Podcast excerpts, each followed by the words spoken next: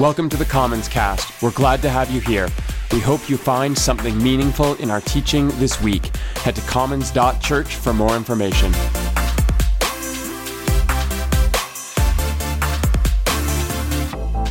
For those of you that I haven't met before in person or online, I'm Scott. I'm part of the team here. And today, together, we are going to step back into a series of conversations that we're having about some of the first stories that are found at the beginning of the Hebrew Bible.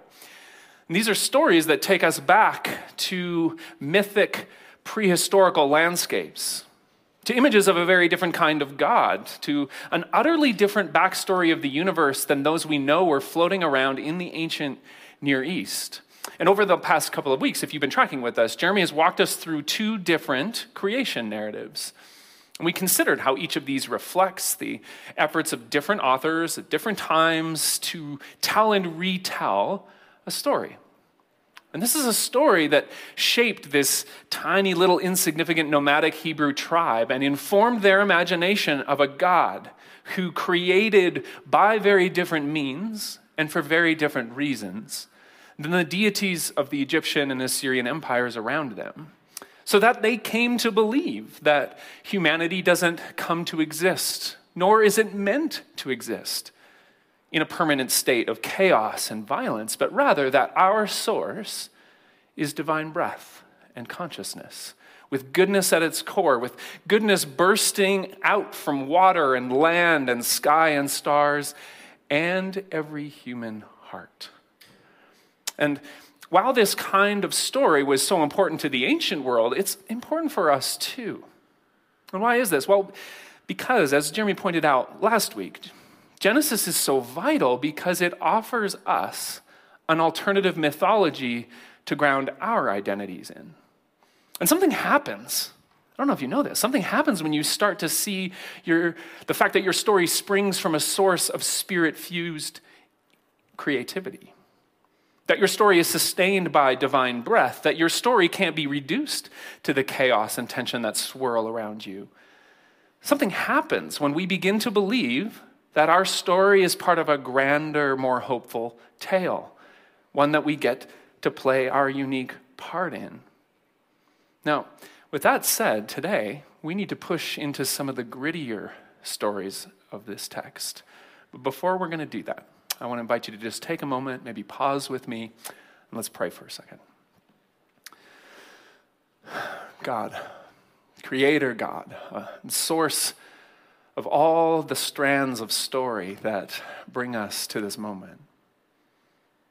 You're the source of all the good that keeps and holds and finds us. Teach us, again, to trust the ways of your Spirit, how it moves in and over our lives, and the ways that you invite and you encourage us to join in your creative work that still continues. Even as we ask, in this moment that your peaceable kingdom would come on earth where power and strife wound your creation. That you would be a source for the rest and the peace that we seek today in the quiet of our hearts.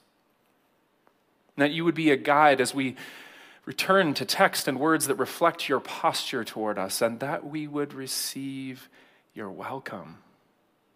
We ask in the name of Christ, our hope. Amen. Okay, so today we need to talk about common experience, the curse of comparison, freedom as foundation, and the God of wandering. So we're going to jump right into our story from Genesis 4 today, and it's familiar to many of us, I would think, and it goes like this: that that Abel kept flocks and Cain worked the soil. And in the course of time, Cain brought some of the fruits of the soil as an offering to the Lord. And Abel also brought an offering, fat portions from some of the firstborn of his flock. And the Lord looked with favor on Abel and his offering, but on Cain and his offering, God did not look on it with favor. So Cain was very angry, and his face was downcast. And God came to Cain and said, Why are you angry? Why is your face downcast? If you do what is right, will you not be accepted? But if you don't do what is right, sin is crouching at your door. It desires to have you, but you must rule over it. Now, Cain said to his brother Abel, Let's go out to the field. And while they were out in the field, Cain attacked his brother Abel and killed him. And then the Lord said to Cain, Where is your brother Abel? I don't know, Cain said. Am I my brother's keeper? Now, it's interesting that, like a thriller or a noir film, this story comes right at us at the beginning. It's this torrid scene of foreboding and violence. It's meant to pierce your imagination and get the action moving. And just for a little context here, we've hopped a chapter in the text. Genesis 1 and 2, that's where we've been the last two weeks. Genesis 3, that we've hopped over, that tells the story of the first man and woman, of Adam and Eve how they move against the order and peaceable world of a gracious creator, and they find themselves pushed out of the goodness and flourishing that was intended for them. Genesis 4, where we find ourselves today, it picks up the story and tells us that Eve gave birth to two sons, to Cain and to Abel, and then we watch a murder sequence. Except it's more than that. But before we get into some of the nuance here, I want to return to something that we're trying to make clear as we work through these stories, which is that it's important to read these as mythical attempts to answer the question of why things are the way they are, not how they got to be the way they are.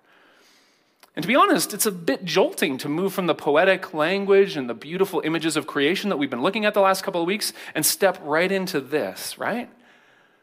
But it's also comforting to know I think, that ancient authors and poets had a profound capacity for honesty, and that they turned that honesty into myth for a world that felt like it was spinning sideways. A world that still feels like it's off its axis sometimes, right? Which I think is actually one of the reasons why these texts are trustworthy. They're worth your time. It's not because they are the foundations of theological explanations about human error and culpability and sinfulness. No, I actually want to suggest that you shouldn't react to them that way. I think their truth can be found if we suspend our awareness of the theological apparatus that's been built on a story like this just for a moment. And instead reflect on your life and your story and consider how these myths don't just reflect back on ancient imagination, but also a kind of common experience. So that the power of the text is not its capacity to answer your biggest questions, but its ability to convince you that you aren't alone in having those questions. Because the ancient authors that pulled these tales together looked out at their world, which is rife with violence and sorrow and confusion, and they spoke the truth when they wrote stories that leave us wondering what in the world does this say about me? And what, in fact, might it say about God? And we're going to come back to that before we're done today. But first, let's take a closer look at this story. And to begin, I want to show you an accurate depiction of Cain and Abel. and yes, I'm showing you a picture of my brother and I in a sermon about two brothers because it, a, it wouldn't be right if I didn't, but also because when I told him that I was preaching this text, and I asked if he had any thoughts, he glibly responded, Well, clearly you're Cain which, which is a reference, I think, to how I'm the oldest, which I am, and how I almost killed him a time or two. That also is true. But also, let's just be clear that he likes to play the innocent little brother victim card far too often. The point is, is that I responded to him and informed him that Jewish rabbis in the commentary Bereshit Rabbah argued, yeah, say that name again backwards. In this commentary, they argued that both brothers are actually responsible for the violence that unfolds. See, the rabbis, they had this way of looking at the text, and they, they see this pause in verse 8 after it says that Cain spoke to his brother Abel. And in that gap, they imagined an argument developing as the brothers started to talk and agree about how to divide the world. One of them took the land, and the other every moving thing. And then Cain says to Abel, The land that you're standing on right now is mine. And Abel retorts, Well, the skins you're wearing are mine. And so Abel says, Take off my garments. And Cain says, Get off my land. And it starts to sound like every argument I've had with my own brother, right? And out of this quarrel, the text says, out of this quarrel, Cain rose against his brother. And that sounds a little comical, right? But the truth is, is that this kind of interpretation is in line with broader theological perspective because scholars think that one of the compelling motivations of this myth it's trying to address our sibling problem.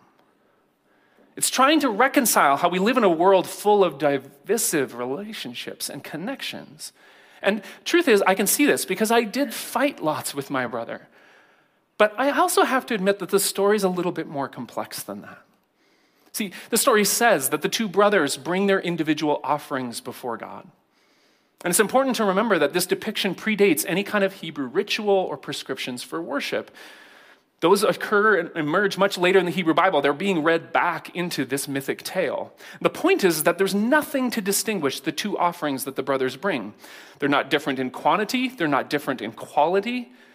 It's actually 15th century Christian reformers that moralize Cain's offerings as being somehow unsatisfactory.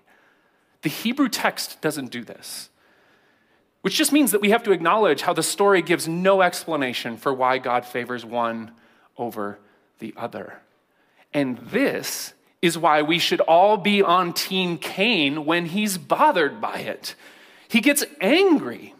And the Hebrew grammar here is super interesting. It implies that his emotions are more like depression. This sends him into a sort of an episode of being distraught and inconsolable because it is unfair. Read the text. God appears to favor one person over another for no perceivable reason. And this taps into the mythic power of Cain's competitiveness, which reveals the curse of comparison that we all carry. Just think about how, children, and coincidentally, how global leaders always want what someone else has. How perhaps for as long as you can remember, you know you've measured your worth by comparing yourself to a parent or a friend or a colleague. How, for as long as we have told stories, humans have told stories in which our gods favor us and our moral standing and destroy our enemies for their wrongdoing. And see, this story doesn't even attempt to explain why God prefers Abel, and I don't even think that's the point. The point isn't that God prefers Abel. The point is that Cain thinks that God does. Just like it isn't always true that someone has more or accomplishes more or inherits more and that this somehow makes them intrinsically more than me.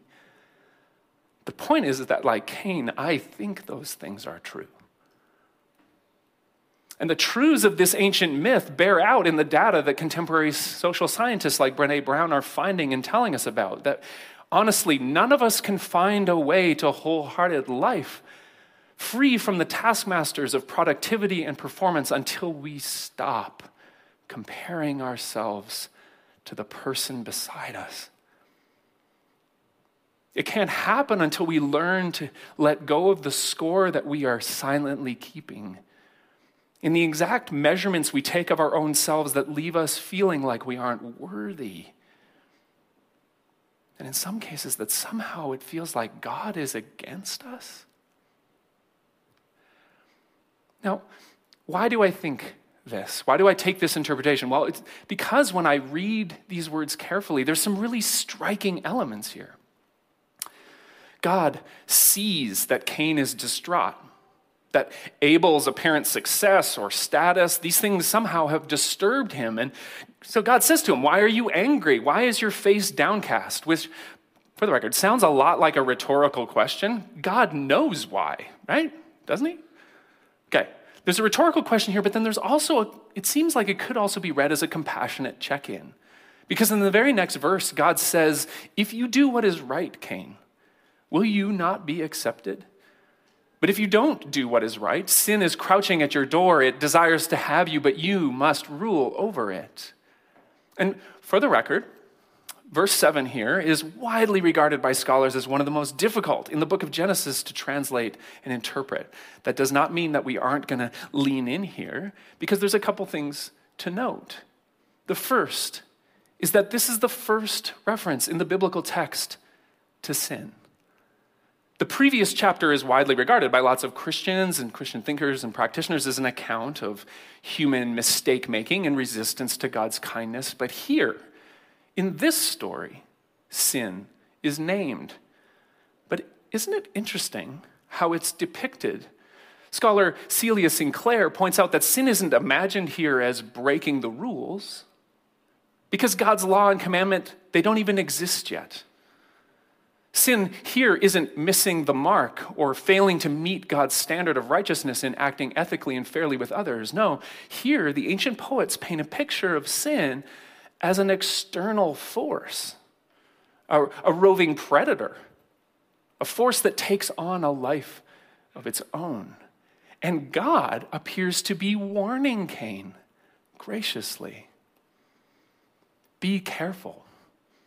This anger and disappointment that you feel, this perception that you are somehow less than, this is a dangerous force.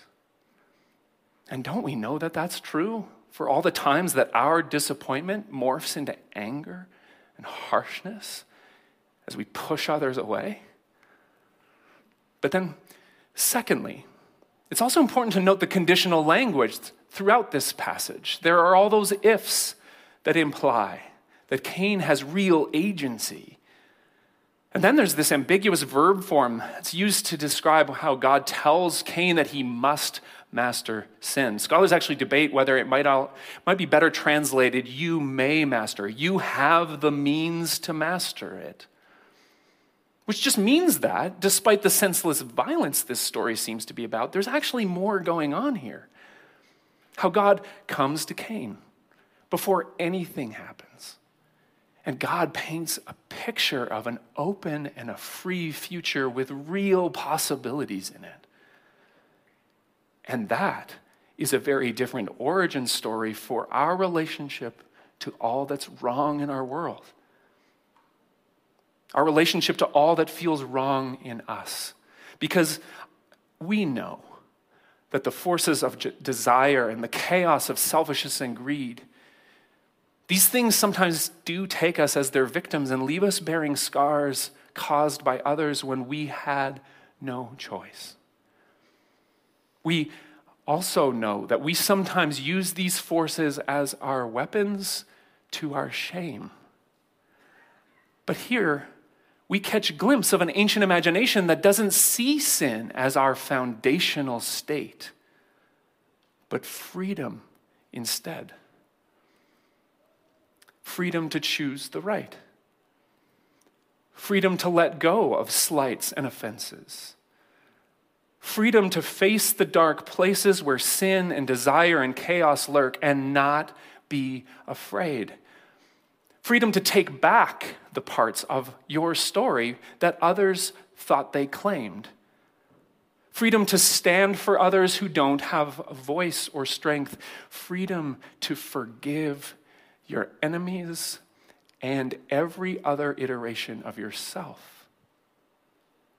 Freedom to start daily from a place of potential and goodness that God brings to you. Now, I mean, we're all sitting here. We know that this story proceeds into tragedy, right? But that doesn't mean we know the story well.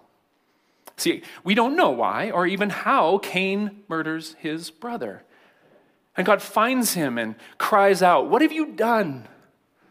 Listen, your brother's blood cries out to me from the ground. And much like we see in Genesis 3, the chapter before, human resistance and action against God's best do have some serious consequences because God tells Cain that because of what he's done, his work and his labor will now be futile, that the ground that received his brother's blood is now going to resist him, and that he is going to be a restless wanderer on the earth. And the text is so curious because it tells us that this breaks Cain's heart. He tells God, I cannot bear this punishment.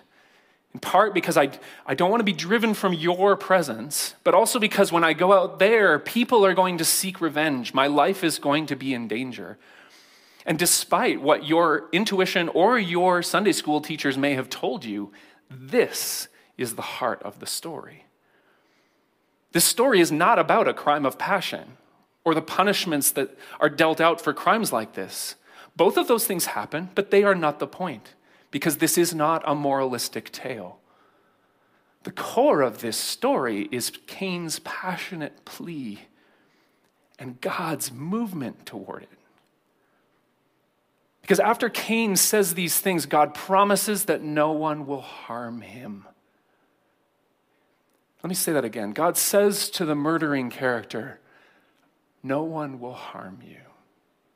And then verse 16 says, that Cain goes out from the Lord's presence and lived in the land of Nod, east of Eden. And here's what's curious about this that place name Nod, it literally means wandering. That Cain's gone out into the land of wandering. And in a way, Cain passes into anonymity and out of the divine story the ancient authors are telling. And my guess is that for most of us, that's where we think the story's over except it isn't. Because in the following verses, we learn that Cain and his wife have a child. And again, if you are wondering how Cain can have a wife because it's just him and his biological parents in the world, stop thinking that, because that's not the point. the ancient author isn't trying to give you those kinds of questions or the answers for them. Cain has a child. Cain builds a city. And we learn of his descendants up to seven generations, a number that scholars like to point out as mirroring the seven days of creation. Because I don't know if you know this, but creation keeps going. And we learn that music and metalworking apparently emerged from these generations of Cain's descendants, which again seems like a super random throw in, right? Until we catch on that Cain, whose name literally means to bring forth or to create, Cain is more than just the guy who killed his brother. Remember, this is a story composed for an ancient world full of chaos and uncertainty and violence. And at the beginning today, we recognize that it's also a story for our world that's full of its own confusion and difficulty and anxiety. We recognize that this is a story for our imaginations because it offers us an image of the divine that we may not have considered. See, here we find a story whose main plot point is not a murder scene followed by judgment. But rather, this primal myth centers on the discovery that the benevolent force of all good, the force behind all that grows and shines and moves, that this God goes with Cain into all of his wandering. And maybe, just maybe, this God might be with us in ours. With us in our biggest mistakes when we feel there's no way back. In those moments where we let others down and all of our opportunities dry up around us. Those times when we feel aimless and our identity shimmers in front of our face like a mirage, we don't know where we're going, we don't know who we are. Those experiences when we feel pushed away and abandoned and we are left to find a way out on our own. And when you realize that this is what the story is about, your perspective changes, I think. You start to recognize that Scripture is rarely going to offer you an easy answer to the hardest questions that your life teaches you to ask. You realize that Scripture is not intended to give you a manual of full, safe instructions, but Scripture is trying to convince you, time and time again, like Cain or that like Cain, your darkness and your weakness and your mistakes, these are not the origin of who you are. And they don't have to be the end of your story. Let's pray.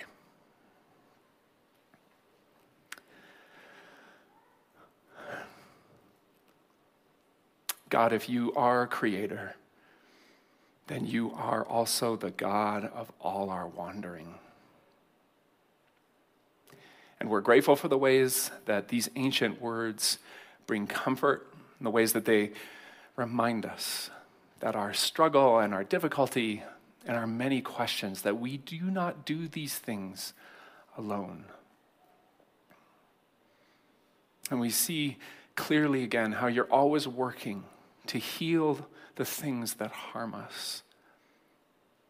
We can see how an ancient story can bring us to a place where we acknowledge our interpretations of the world. We, we, we see the ways in which these things weigh us down. They become the burden of comparison that we carry with us, and how this crushes us. It stifles our creativity and our joy. And yet, we also see how you are faithfully present, how you teach us to live from a deeper truth that you know so well. And the truth is that in your image, we are meant to be free. Free to embrace this life, free to embrace our weaknesses, and allowing them to form vulnerable love and tender faith. And so we ask that you would go with us into the dark and burnt out places that we find ourselves we pray that you would restore and tend and create your story in us each and every day. Go with us and give us courage to trust, we ask in the name of Christ. Amen.